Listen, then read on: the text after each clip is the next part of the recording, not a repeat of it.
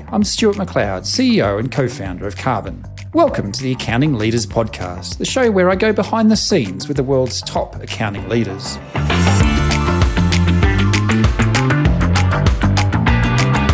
Today, I'm joined by Jeff Phillips, CEO of Padgett, one of the largest tax and accounting firms in North America, serving the specific needs of small businesses. Jeff founded the recruitment platform Accountingfly way back in 2012 and has been recognised as one of the top 100 most influential people for helping solve the hiring challenges of CPA firms. Since then, Jeff and his team have been working directly with firms to help them transform their processes and culture to embrace remote talent. It's my pleasure to welcome the CEO of Padgett and the founder of Accountingfly, to the Accounting Leaders podcast, Jeff Phillips. Jeff, welcome. So, uh, Pensacola is your hometown, though. You haven't uh, moved, moved far from your uh, original place of birth. Is that true? That's true. I live in my hometown. My wife is from here. We wanted to raise our children here, but I've lived in Austin, New York, Dallas, went to college in Texas. And so, you know, during the early part of my career, I, I worked for a lot of really cool companies and got got to see a lot of awesome things, especially in the dot com startup world. But when my wife was pregnant with our first son 13 years ago, we decided to move back home. And it's a beautiful little town. It's on the Gulf of Mexico. It's kind of under the radar, but it's got white beaches and a lot of great history. So my parents and my in-laws live down the street. It's it's good, man. Yeah, it's a very family oriented uh, lifestyle. Uh, and what do you do off the coast there? Is it a big sailing town or what's the leisure sports of choice? It's a huge sailing bay that we live in. Actually, last summer, the America's Cup team, this was their practice. Oh, all the Aussies on the American team, eh? Yeah, is that right? I don't know much yeah. about. Uh, the American team had like two Americans in it. the, rest, the rest were Kiwis and Aussies. they may need to change the name then. So they were all living here in Pensacola. I don't sail, but I love to uh, get in my boat and go beach hopping and, and cruise, do some fishing. A lot of golf around here. It's warm, you know, nine months out of the year here. It's really pleasant in the spring and the fall. And what, what's the boat you got? You got a big stink boat, do you? I got a. Uh, I don't have a. Did you say a steamboat? Stink boat. What's a stink boat? Stink boat. Well, it's, it's either a sailing boat, which don't stink, or a stink boat that stinks because of the diesel. Haven't you heard that before? I've never. That's that's got to be an Aust- Australian term, right? Probably is. Maybe, maybe, maybe it's. I, I, don't know if it's. I don't think it's meant to be derogatory. Maybe, maybe some sailors, friends of ours, called uh, started that term, and you know, sort of a, a bit of a, a jab at um, those those that need mot- motors. Yeah, I have a motorboat. Uh, it's motorboats. It's good for fishing and just cruising around. It it's got a little door off the side that my kids can jump into the water on with a ladder. It's it's fun to just go out and um, spend the day. We'll, we'll go go cruise to a beach and set up a little camp and spend the day and play and eat and, uh, and go home, you know, kissed by the sun and exhausted at the end of the day. That's amazing. And uh, ha- having your family close by must be great for the grandkids and the grandparents and all of that. The, this, that's a very well well considered arrangement you've got there. I'm assuming you don't have any family in Tahoe um, other than your, your your immediate family. That's right. That's right. We we we have a small family. So my, my sister is seven years younger, who lives in Hobart. Uh, my father passed away 20, 22 years ago.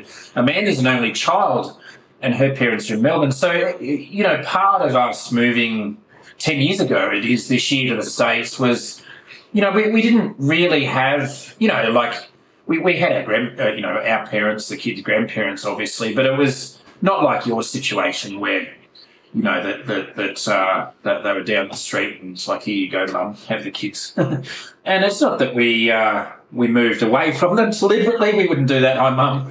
We, we we just felt, uh, you know, a bit bit like you with, with, with travels and and everything pre kids. It's sort of you know, your town starts, even Melbourne is, you know, sort of start feeling small and you're drinking with the same people at the same places that you were 20 years ago. It's like, oh, okay, hang on. um, something's going to change here, right? And uh, so we did, yeah. I always tell my kids that they have to leave when they're 18 and it's time for college. They can't stick around here. They've got to go away. I don't want them to go away, but I think you have a richer life if you travel and if you move around. And my wife and I, we did our share of that before we met each other and got married. And um, if you want to come back, come back, but don't don't live here your whole life. That's what I always tell my kids. Gap year is not such a thing here, is it? Like, but you know that that year between high school and college, you typically go straight to college, don't you? Yeah, you typically go straight to college, and I was not ready for that, and I don't think anybody is. And I think I think if I could have done it all over again, I would have worked on an oil rig or done manual labor or something for a year, and then really appreciated the opportunity of a college degree. yeah, no, I, I wonder if it's got anything to do with sort of like the um, like the very rigid sporting path that America has, right? Like if you if you've got any talent, you're going straight from high school into college on a on a full scholarship, and there's no fucking around in, in the UK pulling beers for for for, for a year, is there? what does the gap year look like where you grew up? I didn't do it, but many of yeah. So honestly, Aussies, we do a, a big a, a, big swap with the UK. There's you know there's a million Aussies that go to the UK and try and shag a whole lot of uh, English people, and, and all the English people come to Aussie and do, do the opposite. that's what it, that's that's all it is. That's that's what happens. And there's some beers that are pulled in the meantime. so Australians will they they're 18 years old. They finish high school and they move they move to the UK for a year and just party. That sounds awesome. Can we do that? Can we do that when you're 45? I reckon we should. I reckon we should. We can't do the shagging You know, The divorce is too expensive. But uh, no, nobody will have us anyway, Jeff. Let's be honest. and um, I want to go. I, I, would like to go to England, though. I'll, listen, let's ditch this podcast, and I'll meet you in London. Forty-eight hours. How about that? Let's do it. Well, we can't. We, we don't need to do it in in uh, July. So summer is the best place. Is the best time to visit London. It's amazing, and um, we selfishly we've got a team that's uh, ever expanding in the UK, and we're um, we're translating the product into French and uh, starting up there. So we're going to, um, we, I'm going to spend with the family. We're going to spend two weeks in the UK in July and do a little bit of travel in Europe as well. But um, that should be really fun. I think COVID sort of, you know, we're, we're our rebellious uh, year is this year with with travel. We're trying to cram three years of travel into into one. But um, and us too. Have you spent much time in Europe and and UK or Australia or any of those? No, I mean I'm I'm jealous that uh, you're taking your family with you. One of my dreams is to spend a summer in France and take my kids and my wife and learn how to cook and live in Provence. That's that's one of my bucket lists. But we did go to Costa Rica for spring break 10 days ago and, and had probably the best family vacation we've ever taken. Oh wow. Whereabouts in Costa Rica? We we stayed at a resort called El Mangroove. It's in the northwest part on the uh, kind of the Guanacaste area of Costa Rica near Liberia, near Hermosa Beach, Coco Beach. We were on a beach called uh, Panama Beach. Oh, it was great. It was warm, sunny. The people are amazing. We ate seafood. We jet skied and boated and fished and went to bed early. Like we went to bed like about eight thirty every night and just got a good night's sleep. It was the best one of the things we have to talk about is uh, remote work and the great resignation. Costa Rica is the place that I would choose to live. See, see what I did there? It's called a segue. that was the worst segue I've ever seen in my life. in the biz, it's called a segue, Stuart. Oh, I'm not in the business, so it doesn't matter. The um, so, so we had a, a, fantastic holiday like you. It was actually five, six years ago now. Near there, I was going to look it up, but I, I can't be bothered. But um, yeah, we, we spent we had an amazing two weeks down there. I think you're the third or fourth person that's mentioned Costa Rica. Our accountant Bruce Phillips, God love him, just bought a house down in Costa Rica in Tamarina. nice. Yeah, I know. So I think we should do the podcast. We could, there we go. UK, Costa Rica. You weren't tempted to look at the real estate down there? I want to go back. I didn't look at the real estate where I where I was at. I don't think um, it's going to be in my my wheelhouse right now, but I want to go back so bad. I think just the the people and the place just bring your family together, right? Like it's it just works. I mean, we took a tour with this wonderful guy who's driving us around in a Toyota Land Cruiser, and we are going to this park where we were going to go horseback riding and zip lining. And he was telling me he was telling us about all the fruit that is just natural to Costa Rica like cashew fruit mangoes et cetera et cetera. And he said one of the things about Costa Rica is if somebody has a fruit tree in their yard they don't mind if you just pick one off. And he goes here I'll show you. Pulls over the the car and takes a big uh, like a stick, throws it up at this mango tree and knocks down about ten mangoes and brings them into the car. Says, "Here you go," and we ate we ate them in the car. there you go. You get shot if you do that in Florida. Oh yeah, Florida's. I mean, we could do a whole podcast on how weird Florida is. Happy to do that, by the way, if you want, and not talk about accounting. But yes, you would get you would get shot in Florida, maimed. Yeah. it's a different culture. I think uh, in Aussie you'd be like, oh, fucking mate, whatever. Can't be bothered. Maybe, and we, could we could do a cultural comparison. On the west coast of the states, you'd probably get, you know, probably be some kind of city ordinance that would would stop you from, uh, you know, dropping the mangoes in case you got hit in the head and you had to sue for liability or something, right? Uh, so you wouldn't be allowed. this is true. That sounds very Californian. You know, you can only uh, drop the mangoes between the hours of you know nine thirty a.m. and they have to be tested. Yeah. I asked the guy. Uh, we said, "What would the the homeowner say if if she saw you?" And he said in English, he said, she might yell at me, but I'll say it's no big deal. Pura vida, pure life. That's what they say in, in Costa Rica. So turns out they do kind of get pissed off if you steal their fruit, but you just tell them pura vida, and then it's everything's fine. Well, there's something to be said without uh, uh, for a country without military. And they're and they're bordered by pretty hostile places with, with high military, I, I believe. So they're just like, ah, you guys are right. You guys go and fight. We'll sit here and sit on the beach, go surfing. drink out of a coconut and go surfing. Speaking of the Great Resignation, I I'm, I'm I don't want to work anymore. I just want to go back there. But if you're going to work, pretty good place to do it. Yeah. Well, if, look, I know people that work all over the world remote for accounting firms. They they live on beaches, and you can work from a hut in uh, Costa Rica as long as you have a good Wi-Fi connection and a and the right laptop. That's right. Elon's fixing the world, the world's internet, right? So that once you got a Starlink, you're sweet.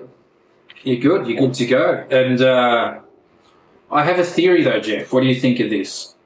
The world. So, so you are absolutely right. You can work wherever you like, but the world's work environment is not ready for people to work on the beach, on the boats, in the hut. Because I don't know why, but whenever well, I do know why, I guess, but because it's so ingrained into us that beach equals holiday, right?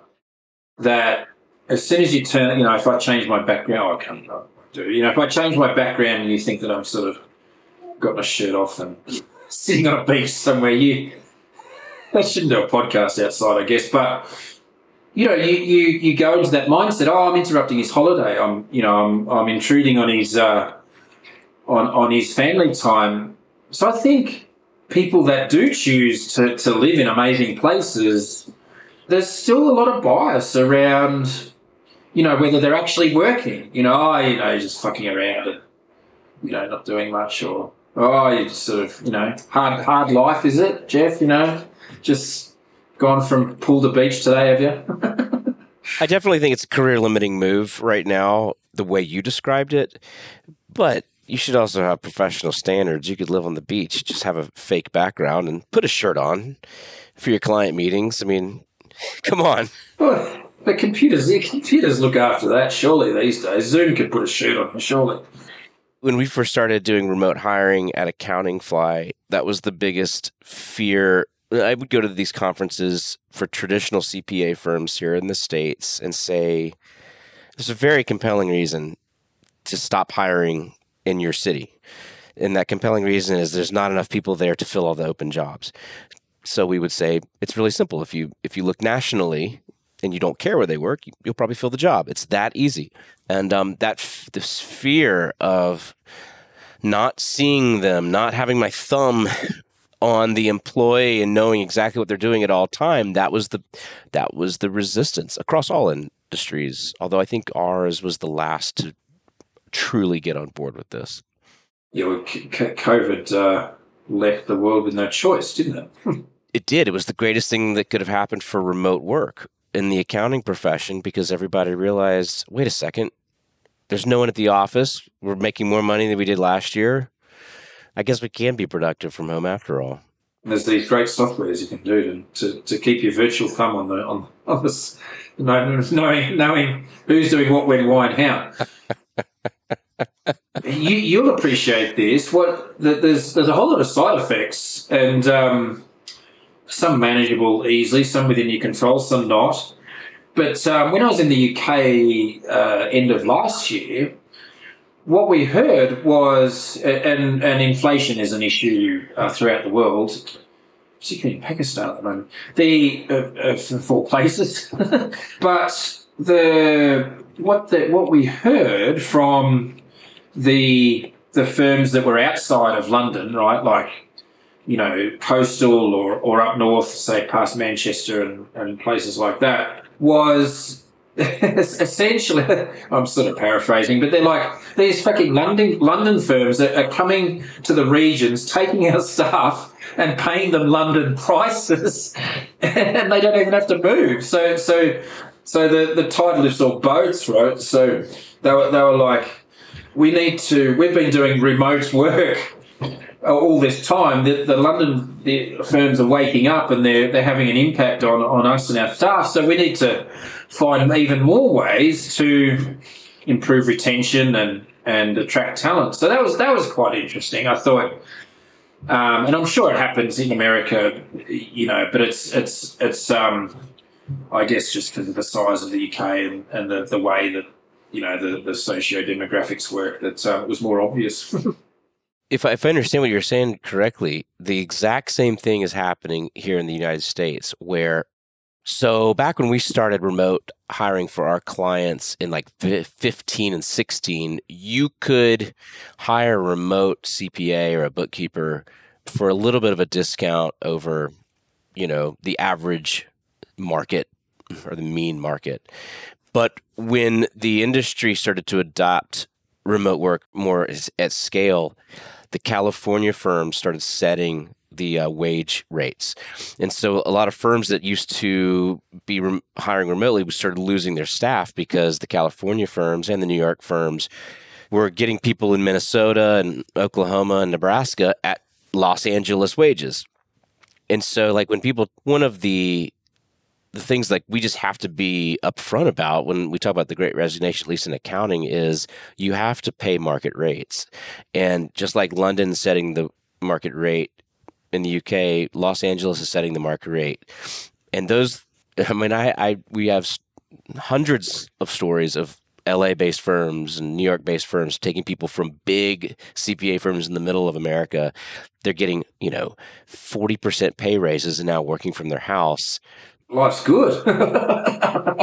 good on them. I mean, you know, like it's well, I guess COVID is is reducing the geographical borders of of a the world, but b you know particularly the countries that that which you and I operate in the most, right? And I don't know. Generally, generally, I think that's a good thing, particularly in the US with you know relatively uh, minimal you know social safety nets and high price of insurances and those kinds of things. I mean, a, a more equally distributed wage, generally speaking, should be a, a net net positive outcome. I think it is, and it doesn't matter if we like it or not because it is what it is. And yeah, we get yelled at a lot by managing partners with small firms who want to hire a bookkeeper, and we tell them what it's going to cost them, and they think that we're price gouging. We're like, well, we didn't set that. It's like, it's just like a home. It's hiring people is like selling a house Hiring people is like selling a house by Jeff Phillips.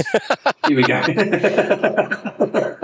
the market wage is determined by a market, not by your opinion or how you feel about it. And same with selling your house. You can you can ask 50% over, but you're not going to get it. The market decides that. And wages are decided by the market as well. So, so, so what do you think of this theory, right? Here's another half-assed theory by Stuart. It's not the great resignation, it's the great shuffle, because resignation would imply a decline in employment. But I think what's really happening is people are shuffling, or, or perhaps I need to find a better word, um, you know, have, having a, a, double take or, or at least a, a think about their life, their career, their values and, and their their lifestyle and matching those objectives with their employer. And vice versa right? Employers are matching their ethics morals lifestyle ideals with their employment base. And and if if particularly um, i mean you know i i, I guess we're well not i guess we are privileged in terms of you know operating the knowledge economy. We don't have to go to factories to make a living and forever grateful. But, you know, in the knowledge economies, I think that that's generally true. If you wake up one morning and, and your and your employer wants requires you in the office five days a week, having been home for the last three years, you can have a good hard think about it, won't you, mate? That might suit you. It might not, and and you'll pretty quickly find somewhere that suits you better. You absolutely will, and including entrepreneurship. I mean, I, I don't have the numbers on this, but my my hunch is that the Great Resignation is really code for reevaluating my life and my career. I wonder if if it will lead to a rise in entrepreneurship. As a you know, I'm, I'm very curious about that from my role at Padgett and and just one inside the accounting profession. But I'm hoping to see a lot of people start more firms in in the profession as a result of this. That would be good. I think uh, more firms are good. I've got to go and look this up. Lockie, can you look this up for me when you get this and have to cut this sentence out? But I, I don't reckon the accounting industry by number of people has grown at least over the last five years. Like one in, one out, you know, at, at the most. You know, there's, there's that many and I, you know, I shouldn't generalise, but I'm going to. Old white guys with that did have one foot on the golf course have now got two, and the influx in, uh, you know, from academia into accounting and, and the general, you know, life path of of your dad was an accountant, you go and work for his firm for 35 years, and you might he might let you become partner when he, you know, gets his handicap down, right? Like those days are gone, and new firms, new interesting firms, new exciting firms, new tech progressive firms. Ready? Here's another one for you, Jeff. Like those at Padgett, encourage people to come into the industry, right? Like it's got to be interesting and and and worthwhile. And you and more and more people need purpose, rightly so, in their work environment, right? And if you can provide that through an interesting firm, the firm that does good, a firm that helps interesting clients, let's do it. You know, like I'm all for it. I'm excited about the, a change in firms that it, that probably has started with software companies like the cloud being adopted and, and companies the ones you've worked at and started and the adoption of remote work and where it used to be you start a firm and it was like i'm going to go after clients in one gas tank around my my office, and that's and that's driven by the fact that we used to do pickups and drop offs, and so what's changed is, um, and this is what I think is really exciting, is I can go and build the accounting firm that that serves dental offices around the entire you know United States footprint, or I could go serve advertising agencies. You could do kids d- dental offices that that just serve uh, that are specialists in children's dental, right? Like you could make a huge living with a with a, a niche inside a or a niche as, as, as you would say, niche inside a niche inside a niche, right? And as long as yeah, I mean, COVID sort of knocked the restaurant industry around, and if you're a fully restaurant, there's probably a, a, an argument to say that that wasn't a great idea. But and and why stop in in the American borders, right? You can do you, can do you can do accounts, perhaps not accounting, but you can do accounts anywhere in the world, right? You can do CAS anywhere in the world. Taxes more complicated, but that okay, that's fine. Although I do have a friend who has a firm and she herself is a digital nomad. She just travels the world and she has a tax accounting firm that only does expatriate US expatriate taxes. And her employees are all no you must be a digital nomad. That means you do not have a home. You just you just travel the world and that's her accounting firm. There you go. But the, the rise of entrepreneurship is a lot of fun and there's a lot of firms that are coming up. I mean, the whole industry is coming up for sale. There's a lot of firms for sale. They're not going to get the multiple that they were hoping they could. No, because because they're still on they're still servers in their cupboards. That's why.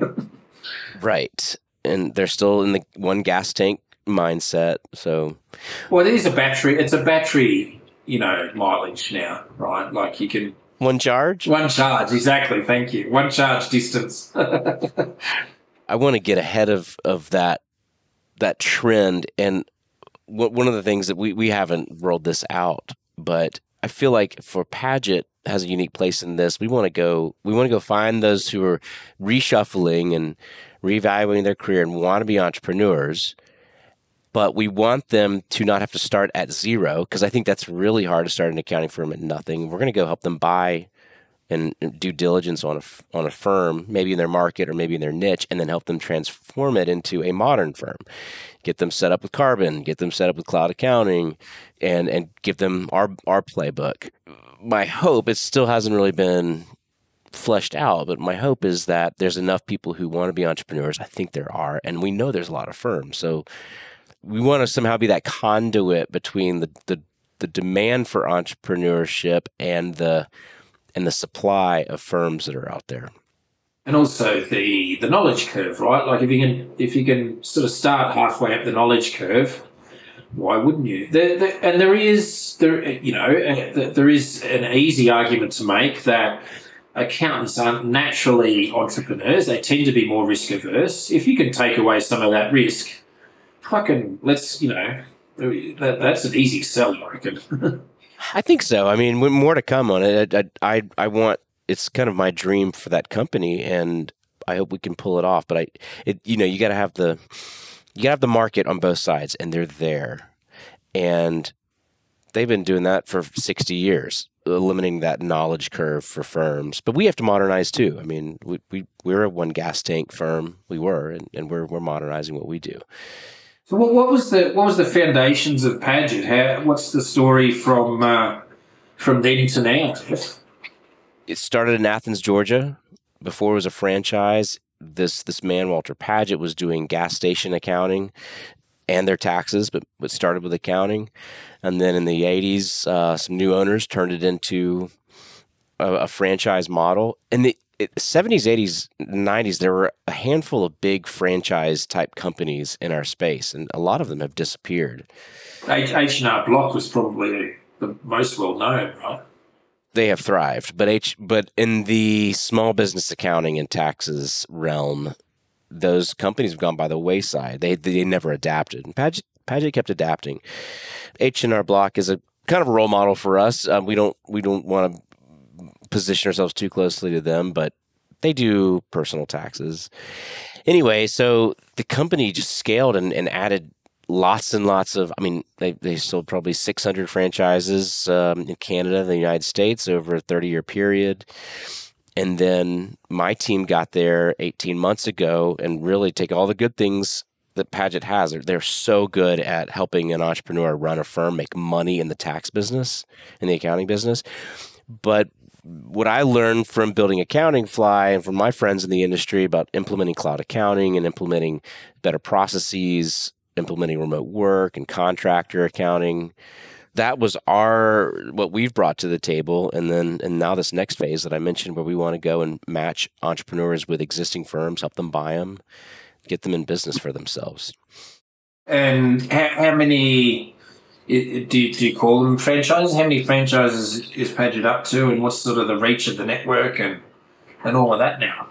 Three hundred uh, independently owned offices in North America. And most of these firms are probably 50% accounting work, 30% small business taxes, and they do some advisory and they do some payroll as well.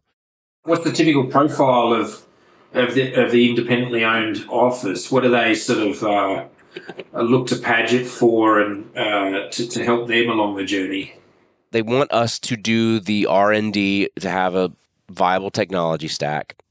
They want us to be able to answer tax questions that they are getting from clients that they don't have time to research. So we have an entire research staff. They want to be a part of a community, which we have an awesome community of our owners, and they want to have a playbook on how to make money in the in the tax and accounting space. What's interesting is just like the profession itself, our owner's average age is probably 60 years old they're ready to retire. So our challenge is you need to bring in 300 new owners. right. Really fast. Anybody out there Everyone's 300 accountants? Does anyone anyone listening to this podcast uh, know 300 accountants that want to buy a firm in the next um, three years? That'd be six months. Yeah. hit me up, DM me. So that freaks me out because that's kind of like our our big swing is is can can we make that transition happen? And, you know, I mean, you know how it goes. It, it, we have a good plan for it, but you're not going to know how it's going to work until you until you pull it off. Where, how did Accountingfly fit into all this? Perhaps tell us a bit, bit about that and, and your passion for, for, for that. I truly have a passion for the the talent side of our space. Started Accountingfly 10 years ago. Our mission was to solve the account solve the hiring crisis that existed in the accounting world. That crisis has actually only got harder. We have not solved it. yeah. I think you, you need to start a university with 30,000 uh, students to help, help make a dent, right? we had had so many interesting stories evolving Accountingfly over the years, so many ups and downs. We worked with, we only want to work with firms, and we were really committed to solving this problem I mean, the problem is, is that like there's just more jobs than there are people, and the value proposition for working accounting has has sucked more and more over time, and uh, the turnover rates show it. The pandemic blew that up, so it's even worse. But we realized that by being an open firm and re- embracing remote work and making some changes to workplace culture, firms could hire. People want to stay in public accounting and, and accounting in general. They want to serve clients, but they don't want to work for shitty employers. And so we wanted to make better employers and help them hire people. And so it's it's my it's it's a great passion of mine. And um, so I still am an owner in Accountingfly. I'm I still speak on behalf of Accountingfly and, and, and issues related to talent and, and Padgett and Accountingfly have a great relationship too because our firm owners were bought in on remote work and contractors and the things that Accountingfly does. So it's weird. I started a company and then um, grew tired of being in a startup leadership role and and uh, started looking around for something else. And then Padgett found me. It was just the career opportunity of a lifetime as far as I was concerned. But I still get to be involved in Accountingfly. But my my team at Accountingfly runs that now, not me. And what? So, through your experience in accounting, fly and Padgett, what's what makes the perfect firm? Man, that's an awesome question.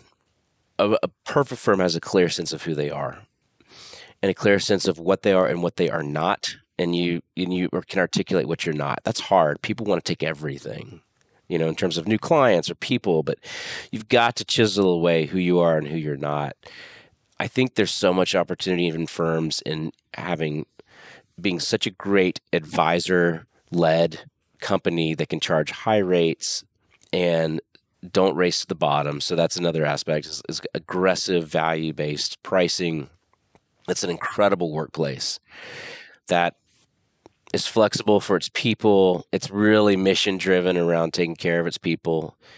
If you have those those kind of key elements, and, I'm, and I want to make a, last point because I see firms make this mistake a lot, makes them an imperfect firm. Is owners in, in our peer group will hire people but not delegate authority to them. So we, we make this mistake of hiring the low level admin staff or the low level tax staff, but we don't hire like that critical COO or if you know traction, the integrator role. And then even if you do, they don't delegate. So you've got to get out of your own way as a leader. So I think I think those elements can make for an absolutely perfect firm. High margins, high prices, a clear sense of who you are and who you are not, and a delegation culture. Those are the off the fly the things that I see so often that are troubling when firms are not adopting those practices. What do you and, and I, I, throwing it back at you? Like you, you heard my answer. Like, what did you think about that? And like, what did you think I, I missed, or did you disagree with any of that? No, no, no. Of course, I don't disagree. You know more. You know more about running a firm than I ever will. Um, Jeff, but what do we see? What do we see that that appears to be successful? I don't know whether it's perfect, but I look at firms like Acuity down in Atlanta. I look at firms like uh, Flinders in the UK. You know, I think there's some common elements that make.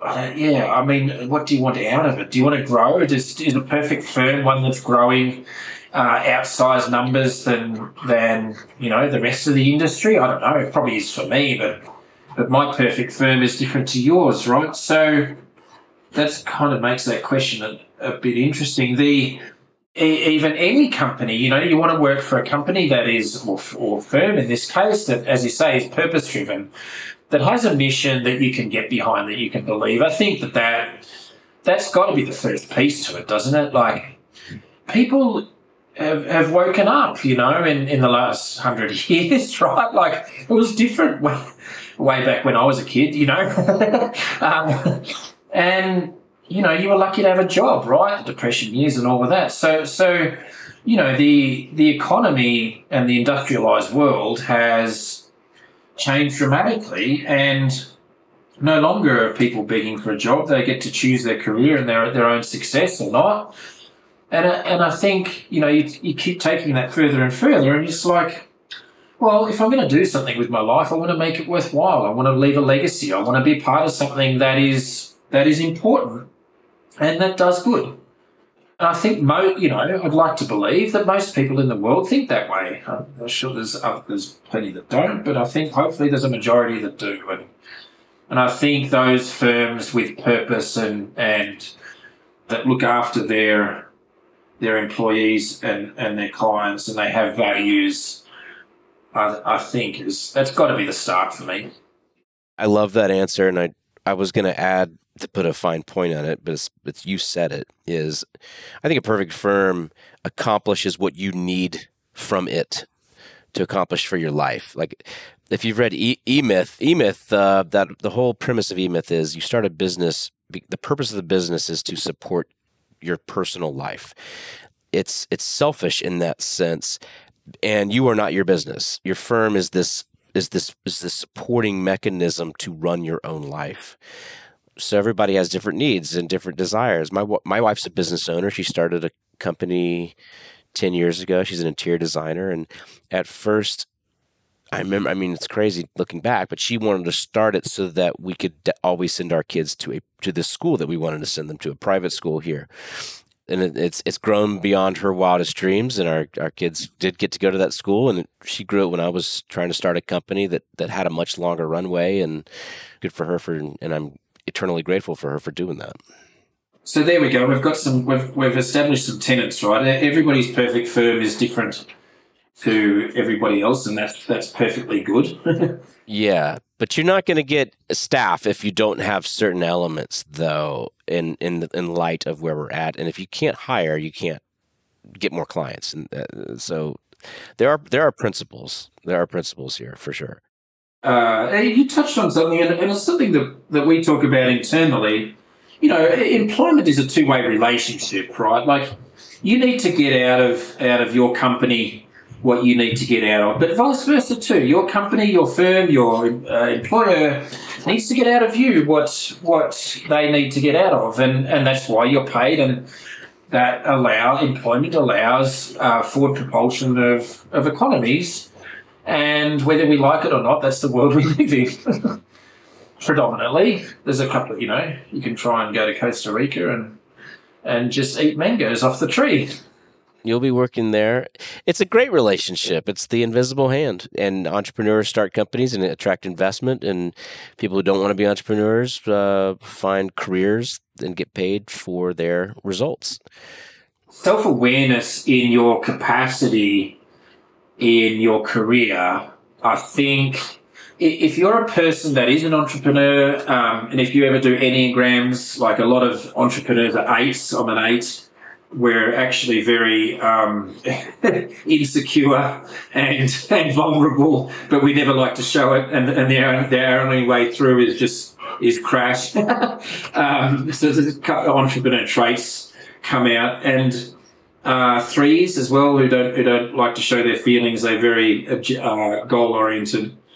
But if you're a person, you know, and, and that's great. If entrepreneurship is for you and you are self aware enough that, that you have the resilience and perseverance in order to do so, so you should.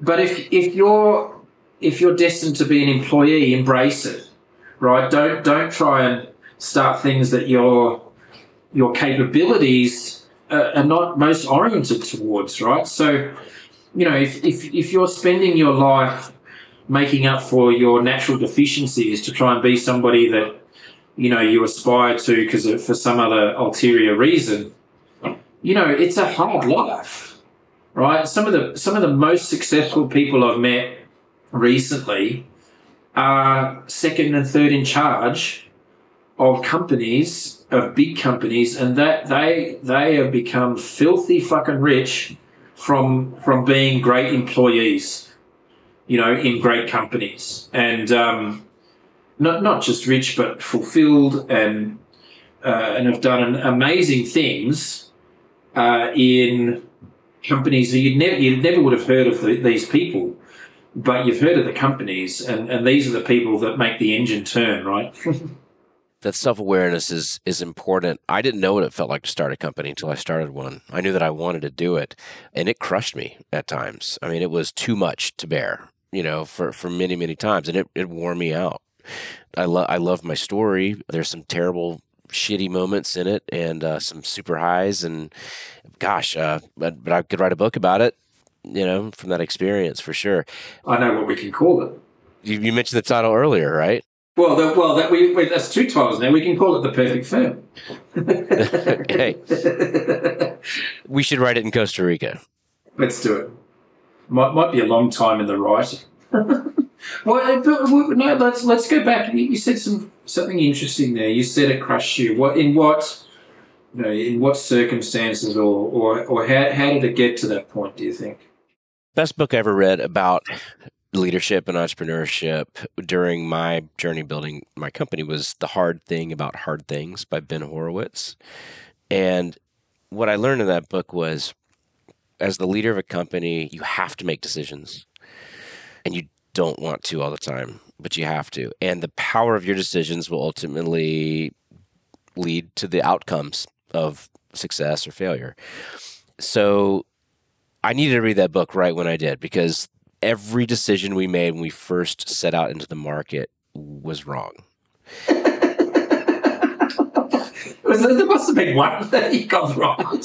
No, I mean, we we got them all wrong. I think we were we were zero for two hundred and seventy nine, and we'd raised money on an idea. We basically raised expedition money, which is we think there's a problem. If you fund us, we will go and build a team and see if we can solve the problem.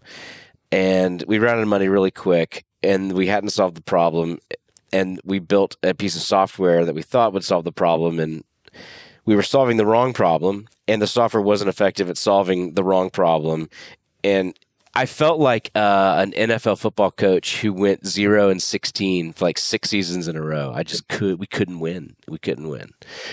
But eventually, it led to a solution which ultimately gained traction, and um, but the damage was done. I was exhausted, and so the le- the lesson though if you uh, if you like entrepreneurship is is think MVP, think minimally viable product, go find product market fit before you take money or before you take serious money and don't raise money on a hope and a prayer of a business.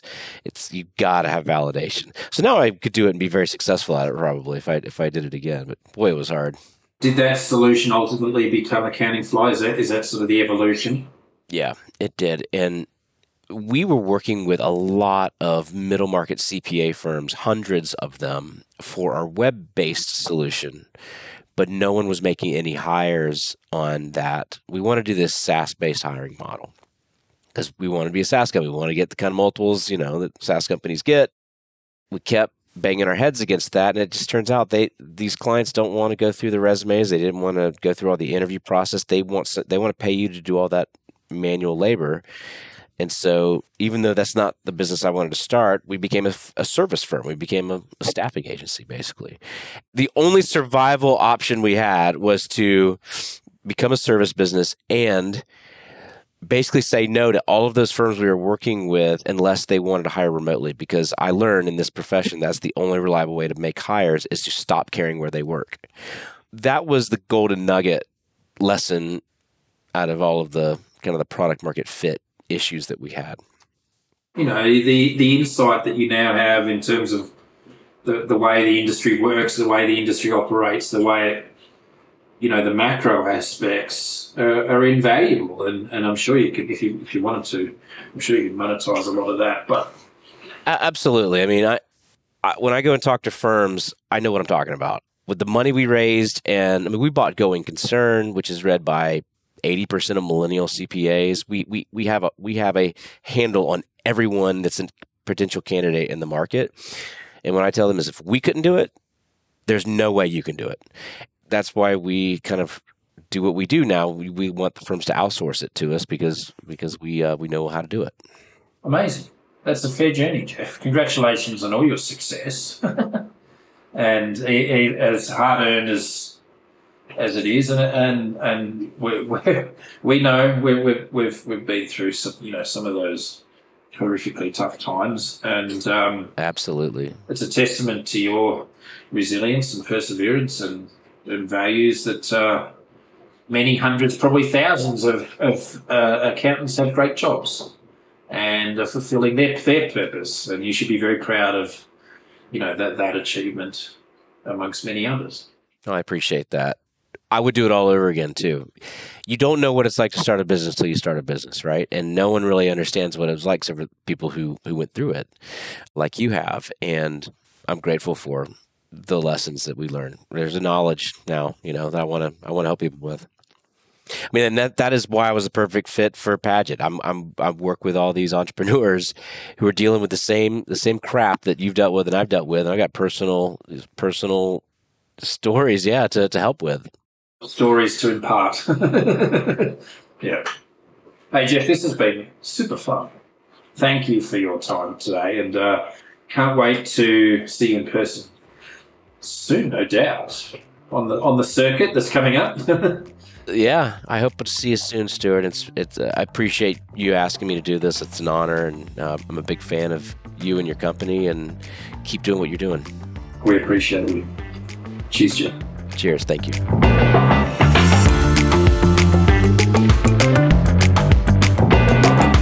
Thanks for listening to this episode. If you found this discussion interesting, fun, you'll find lots more to help you run a successful accounting firm at Karbon Magazine. There are more than a thousand free resources there, including guides, articles, templates, webinars, and more. Just head to karbonhq.com slash resources.